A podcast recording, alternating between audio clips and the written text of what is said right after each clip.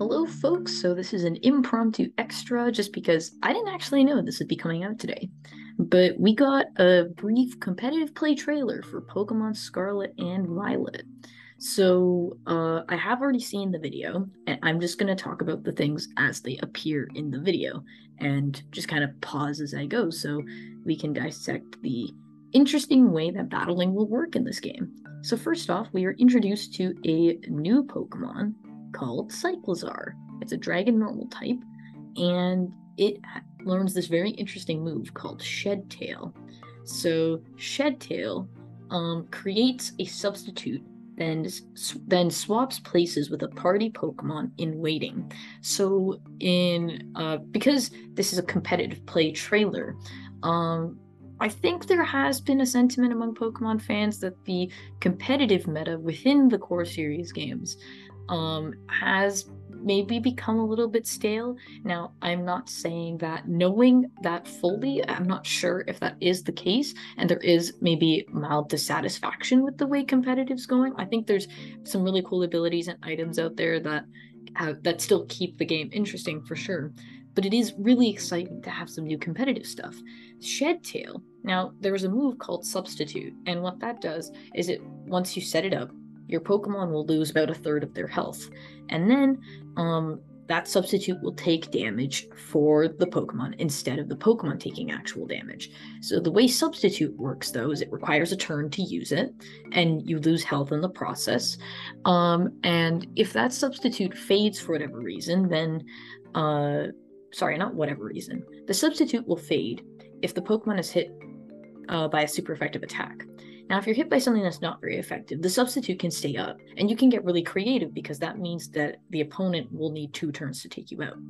In Generation 7, they introduced a Pokemon called Mimikyu, and its ability basically gave it substitute right off the bat. But the problem with Mimikyu, I think, is as much as I love that Pokemon, um, it's i think it, it can be used competitively but i don't know how viable it is simply because i don't think it has the best spread of stats anyways what shedtail is doing differently here is that you are guaranteeing a chance for your pokemon uh like other than cyclizar you're guaranteeing a pokemon on your team to take uh the hits instead, and that Pokemon may be better suited to what you are uh, facing rather than Cyclizar. Now, Cyclizar, as a dragon normal Pokemon, would not do well against Cloyster, which is the Pokemon they're showing in the video, which will be linked in the description. Um, Cloyster's a water ice type, I believe.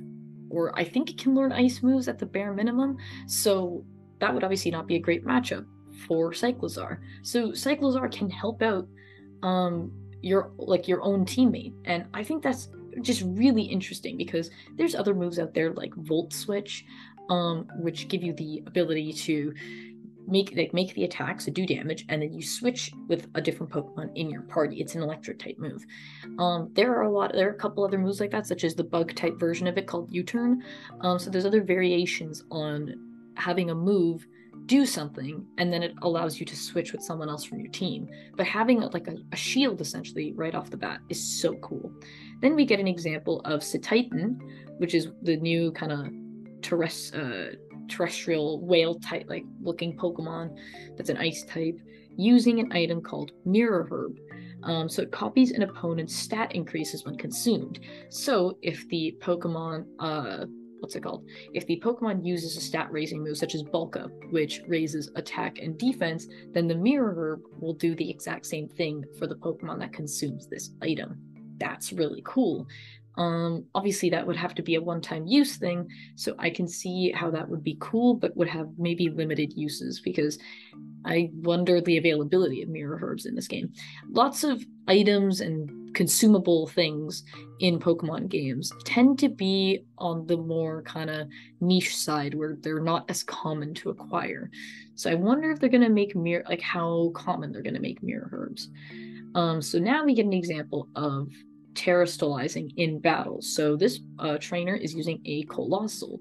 Coalossal is a fire rock Pokemon that was introduced in Generation 8, so it's pretty new. Um, it is very, very weak to water. Now, the way that this video describes terastallizing in the game is that it changes types and turns the tables. And we see how that works out here because, um, uh, let's see, Coalossal is up against a water type Pokemon, the water form of Rotom. We don't need to get into it. You just need to know that it's up against a water type. And normally, Coalossal would just be floored by this move. But now, because of its Terastall ability, or type, sorry, um, it's basically taken no damage from this, from that move.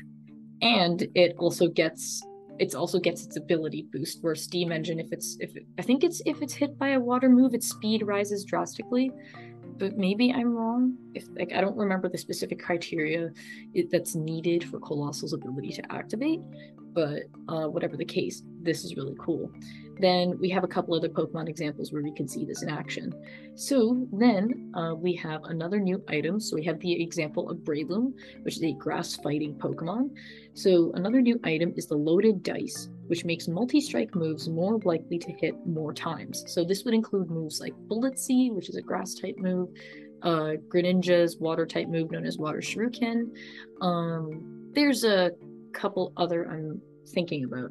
Uh, like sorry, there's a couple more out there, but those just the ones that come to mind. But in the video, Breloom is using Bullet Seed, so uh, it's um, basically almost guaranteed to do uh, to do more damage because multi-strike moves often operate on kind of an like a luck a luck factor, which is that any uh, multi-strike moves range between hitting the opponent two to five times.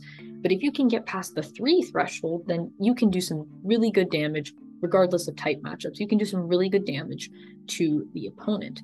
And then we get this great, uh, like like I said, another instance of terrastall, terastallizing, changing the game, we see a Tyranitar, which is normally very weak to fighting as a rock dark Pokemon, up against a Gallade, which is psychic fighting.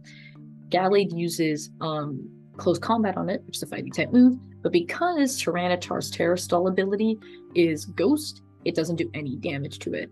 And um, a new move that is uh, now a part of this process is called Tera Blast. So it changes type when the user has Terastallized. So whatever move that Tyranitar is using now is now a Ghost type, which is super effective against Gallade. So this is all really cool stuff.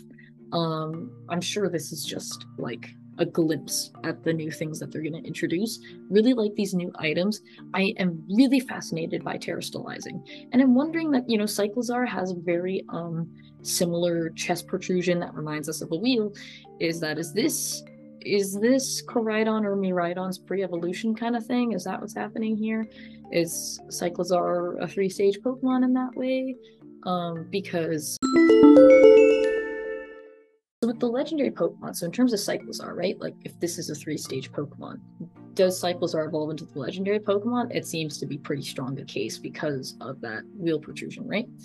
Um, but I was talking to a friend about this actually, and it's that uh, they made a good point, which I didn't actually consider when I was doing kind of my reaction to the new trailer that had come up before this one um, which is that it seems that the legendary Pokemon are being made more to be your friends. And then I was thinking about the fact that that's kind of the way that it happens in the anime, you know, with Ash Ketchum and everyone.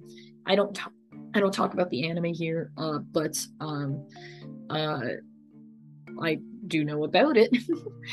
it's just that um, that would be an interesting route because in the movies and across the show, you see Ash who's our hero, right? You see him consistently interact with legendary Pokemon, but he doesn't like cat he doesn't catch them. They don't become a part of his team in that way.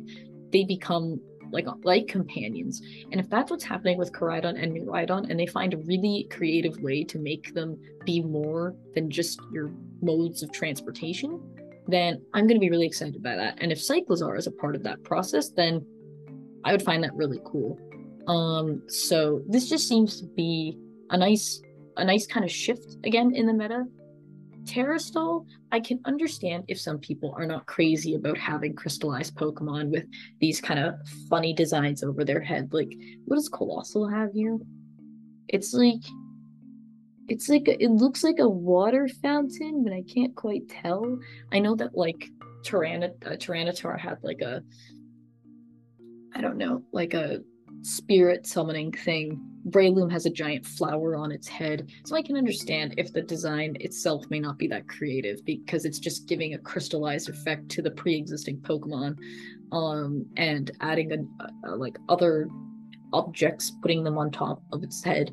I can understand that that's not everyone's cup of tea, but um, it just seems really cool um, how it's going to function in the like in terms of battling because that's the purpose of this video right? And i did like dynamaxing feels so separate from the storyline and the game and things like that that doing it in battle is not actually that common in the way that you'd think because the dynamaxing phenomenon is only allocated to like one Pokemon battle per gym.